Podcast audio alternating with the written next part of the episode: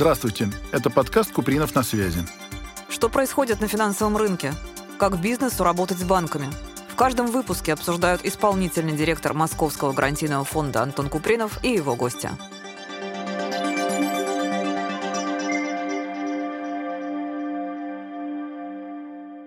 Добрый день, дорогие друзья. С вами исполнительный директор Московского гарантийного фонда Антон Купринов и мой гость, предприниматель, общественный деятель, профессионал в сфере финансового бухучета и аудита Наталья Горячая. Наталья, здравствуйте. Здравствуйте всем.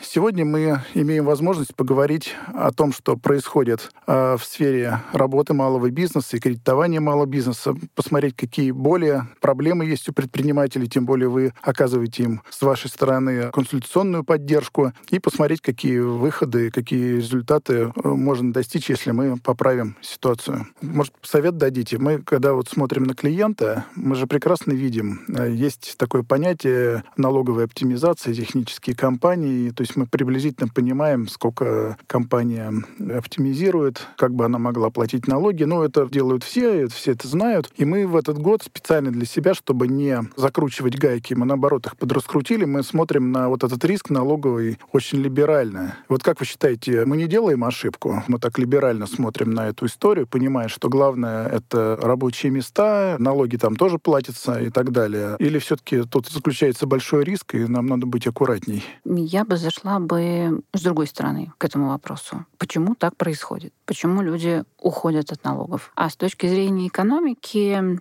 почему бизнес дробится? Вообще, откуда это все взялось и откуда пошла оптимизация любых налогов? У нас исторически, опять же, уже очень давно сложилась такая практика, когда налоговый кодекс нам предлагает варианты налогообложения, исходя из выручки, исходя из количества сотрудников и прочих всяких разных числовых критериев. И начиная бизнес, мы начинаем всегда с, если нам не препятствуют какие-то другие факторы, мы начинаем с упрощенки или с патента. А потом, когда мы подрастаем, мы упираемся в некий потолок, сносить который практически невозможно. Переходя с упрощенки 6% сразу в 20% налог на прибыль, 20% НДС. Если вы в этот момент не можете сделать так, что у вас стартует выручка там раза в два, в три сразу, резко, то вы сразу падаете по собственному доходу. А делать бизнес для того, чтобы его делать, ну, так себе удовольствие. Поэтому, приближаясь к ответу на ваш вопрос, я бы, наверное, сказала так.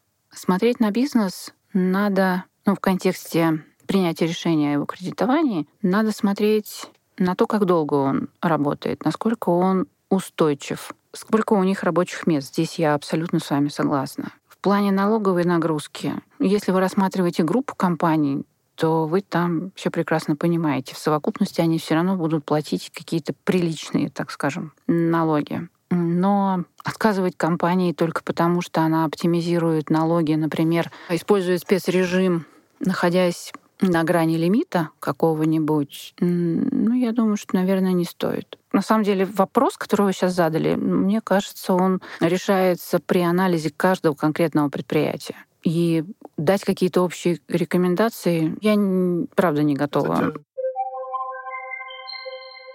Скажите, а вот к вам приходят же за помощью предприниматели с советами, вы им помогаете.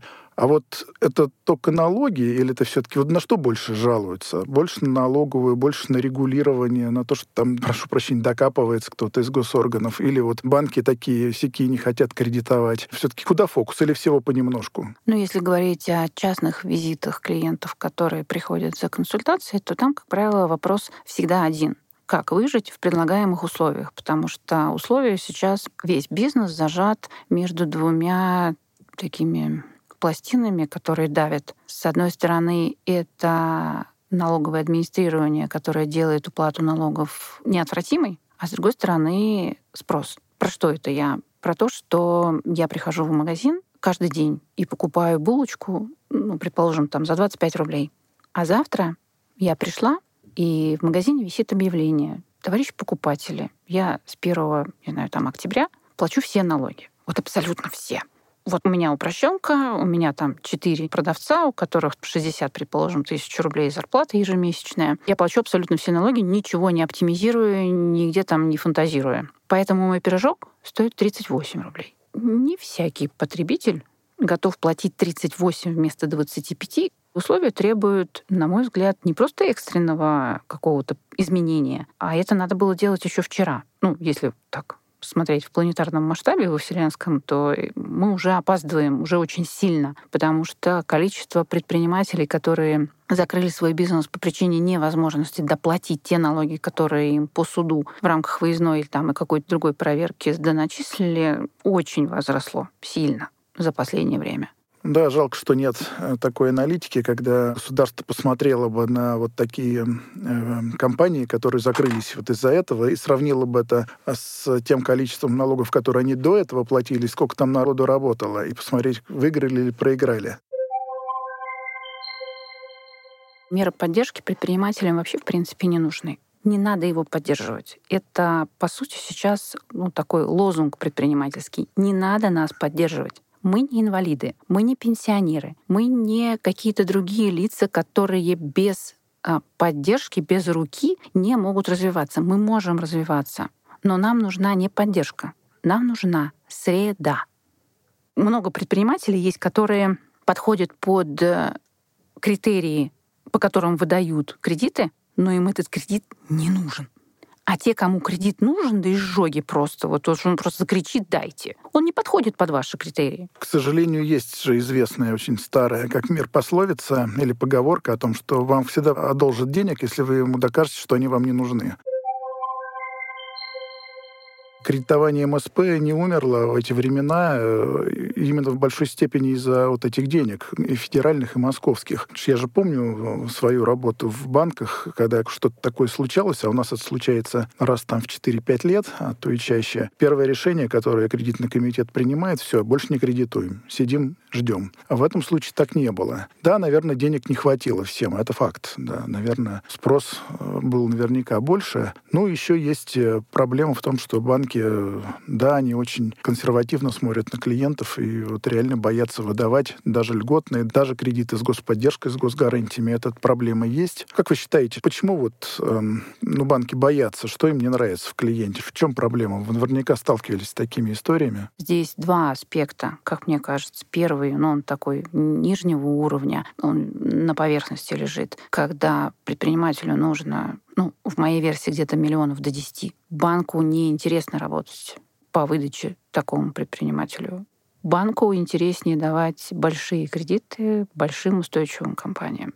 А второе препятствие, которое есть, собственно говоря, вы его и озвучили в некоторой степени, это нормативы Центрального банка. И есть четкая позиция Центрального банка по отношению к нормативам и вообще к требованиям банков к заемщикам юридическим лицам. И они, скорее всего, не будут меняться. Для текущей ситуации, видимо, важнее, чтобы банковская система устояла. А кредитовать тот бизнес, который есть сейчас, в том виде, в котором он сейчас находится, это подвергать финансовую систему большому риску скорее всего, так оно и есть, но просто я тоже наблюдаю, что многие банки, у них сегмент МСП большой теперь. Ну, понятно, что это чаще всего крупные государственные банки, у них госзадание стоит на эту историю. Там Отчитаться. У них, там, да, у них есть да. задание, они не могут этот сектор бросить, просто так сказать, мы там не работаем. Есть банки по мельче, которые с «Газпромом», «Роснефтью» не работают, они должны работать с МСП, но у них там, у них дороже, им клиенты похуже достаются в плане принятия решения, тоже более сложные. То есть это, да, это крайне крайне такой тяжелый рынок, непростой, но я все-таки кое-какие позитивные вещи там за эти 8 лет наблюдаю. Все-таки он растет, и количество компаний... Мы же почему хотим э, кредитовать малый бизнес? Потому что он через там, 5, 6, 7 лет станет средним, там будет работать не 15-20 человек, а 150, а 300. Не станет, факт. Ну, не факт, но в идеале должно так быть. Это в идеале должно быть. Но смотрите, микробизнес и часть малого бизнеса работает на спецрежимах. А очень большому количеству предпринимателей совершенно невыгодно расти. Они готовы остаться в сегменте микро и малого бизнеса, только чтобы не перепрыгивать через все лимиты и не уходить в общую систему налогообложения со всеми вытекающими отсюда последствиями. У нас сейчас конкуренции, по большому счету, нет э, по качеству оказываемых услуг или производимому товару. Одна и та же пачка молока может стоить разных денег только потому, что один платит 6% с оборота, а другой 46%. Ну и зачем нам это надо? Это точно приносит э, рост ВВП? Я сомневаюсь каждый раз, когда я разбираю какой-то судебный акт по поводу очередного дробления бизнеса, обвинения в дроблении, я искренне не понимаю. Ну, то есть читаешь какой-нибудь судебный акт, там прям черным по белому написано, что предприятие практически обвиняется в том, что оно работает по франшизе. И вот это надо потом выложить э, предпринимателям в паблик, да, и написать какие-то свои там рекомендации, мысли какие-то, поделиться чем-то, да. Как, действовать-то вообще? Каких пор у нас франшиза становится методом ухода от налогов? У нас а, множество всяких разных а, терминов, которые используются в судах, которых в налоговом кодексе нет. И вот предприниматель пришел, да, говорит, слушай, а как вот отличить у меня дробление или разделение бизнеса? Ну, вообще, я вспоминаю свою работу директором лизинговой компании, и помню, как все нулевые я ходил по поводу НДС в налоговую, и отчаяние, когда тебя периодически разбирает, когда ты доказываешь, что ты не, не жулик, это, конечно, эмоция такая, крайне негативная, и возвращаться к ней не хотелось бы. Я очень хорошо понимаю в этом смысле предпринимателей. А так, э, конечно, кредитовать МСП вот с такими такими рисками, с такими проблемами э, тяжело, но, как я уже говорил, можно общем-то, мы стараемся, э, как фонд, это тоже делать максимально, ну, можно сказать так, либеральные. В этом году особенно. Мы, кстати, в этом году какой-то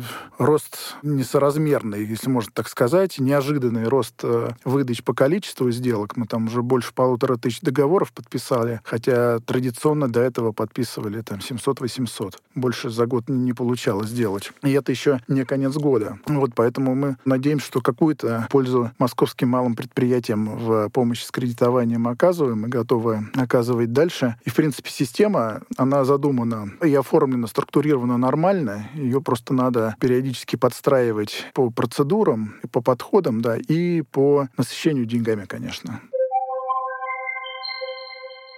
Вы знаете, я тут нашел вашу цитату в одной из соцсетей. Вы написали, что предприниматель, если он занимался торговлей в классическом понимании этого слова, то, возможно, он уже не сможет ей заниматься. Возможно, ваша ниша безнадежно ушла, поэтому опираться на то, что я умею только плитку возить из Европы, бессмысленно. В принципе, тоже соглашусь, но это все катастрофа. Я думаю, что если предприниматель зашел на эту тропинку, то он, как бы его не дерпанило по голове, какие бы там черные лебеди бы не прилетали, какие бы ставки по налогам не были бы, он все равно останется им. И все равно будет пытаться из этого молока своими лапками сделать сметану, причем не жиденькую сметану, а такую хорошую, в которой будет ложка стоять. Недавно в моем телеграм-канале я задавала вопрос предпринимателям, что его отличает от людей, которые работают по найму.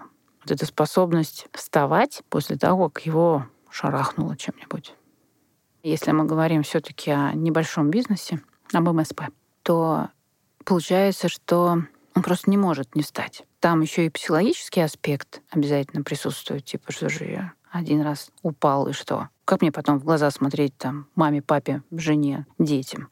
Поэтому, как мне кажется, основное качество у предпринимателя, вот в контексте той фразы, которую вы процитировали, это способность снова вставать, невзирая ни на что. Ну, звучит обнадеживающе. Есть такие еще люди.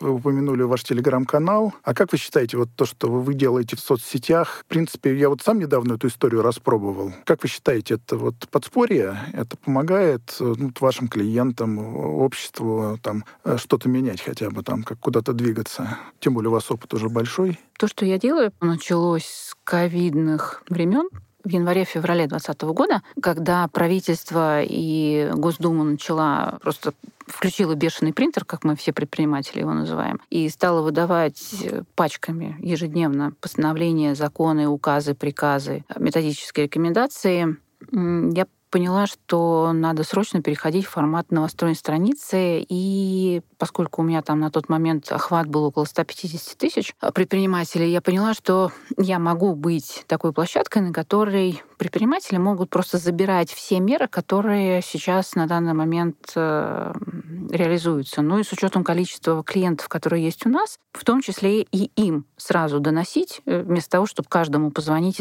и рассказать, это очень много времени. Это у меня ушло бы намного больше времени, чем то время, которое я трачу сейчас, конечно. И стала просто рассказывать о том, какое постановление, про что, стала делать какие-то выжимки, и в результате именно такой подход, он остался. Мне он приносит колоссальное совершенно удовольствие. Я много чего в нем интересного для себя нахожу, и все больше и больше убеждаюсь в том, что то, что я сегодня вам говорила, это именно то, что нам нужно. Я имею в виду про изменение подхода по отраслевому признаку и, может быть, вообще отказ от такого понятия, как МСП. Здорово. Ну, я как бы всем нам желаю удачи навести тут то, что можно улучшить, улучшить, то, что невозможно отказаться. Скажите, пожалуйста, вот, может быть, к окончанию беседы каких-то пару советов, ну, помимо того, что не сдаваться, которые вы уже озвучили, и подниматься и идти дальше. Первый совет такой, если вы на старте или в раздумье там, открывать какое-нибудь еще направление вида деятельности или нет, или находитесь на перепутье оставлять в том виде, в котором есть, или что-то менять, посчитайте свою финансовую модель с учетом налогов по самой высокой ставке, которая у нас есть. Не по спецрежиму, а по общей системе налогообложения. И посмотрите на свой бизнес как будто никаких спецрежимов нет вообще. Я бы предложила это сделать и посмотреть, а вообще выживет ли ваша модель ведения бизнеса, если вдруг вам придется платить по максимуму. Это очень интересный опыт, и он в результате может привести к совершенно неожиданным решениям, которые предприниматель, может быть, даже и не предполагал, что ему придется такие принимать. Это первое. А второе, я бы хотела, чтобы предприниматели которые сейчас стоят на пороге принятия решения, работать дальше или нет, не опускали руки.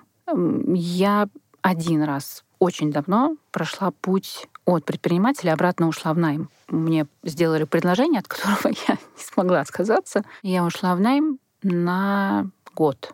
Я ощущения от этого помню до сих пор. Это очень тяжело. Это все равно, что запрыгнуть в коротенькие штанишки которые тебе малые везде. Везде жмут, и ты пытаешься в них бежать. И это очень тяжело. И если вы принимаете решение закрыть свой бизнес и уйти в найм, или вообще, в принципе, просто закрыть, то уходите не в найм, а в пассивный доход. Ну, чтобы хотя бы не портить себе нервы, не портить нервы своему работодателю и окружающим. Я не знаю, какую надо иметь психику для того, чтобы после не то чтобы свободы, вот этого странного ощущения, которое есть у предпринимателей, которые, мне кажется, ни с чем не сравнить. После него возвращаться в найм.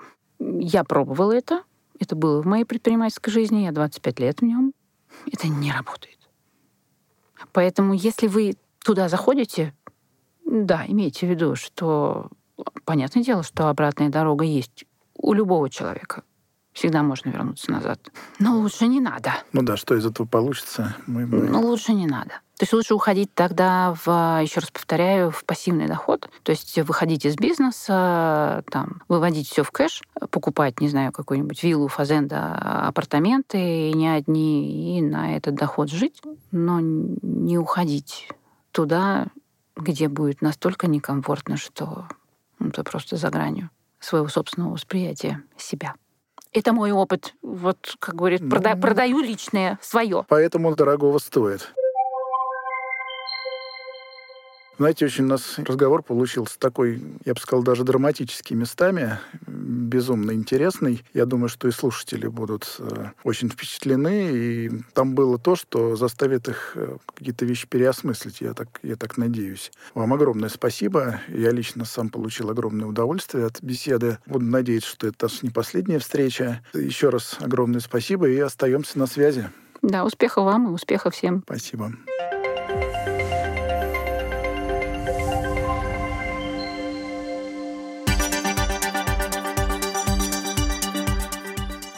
Где предпринимателю найти деньги на свой проект?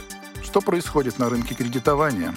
Как компания малого бизнеса достичь финансового успеха? Реальные кейсы и профессиональные эксперты в моем подкасте «Купринов на связи». Подключайтесь, подписывайтесь и будем на связи.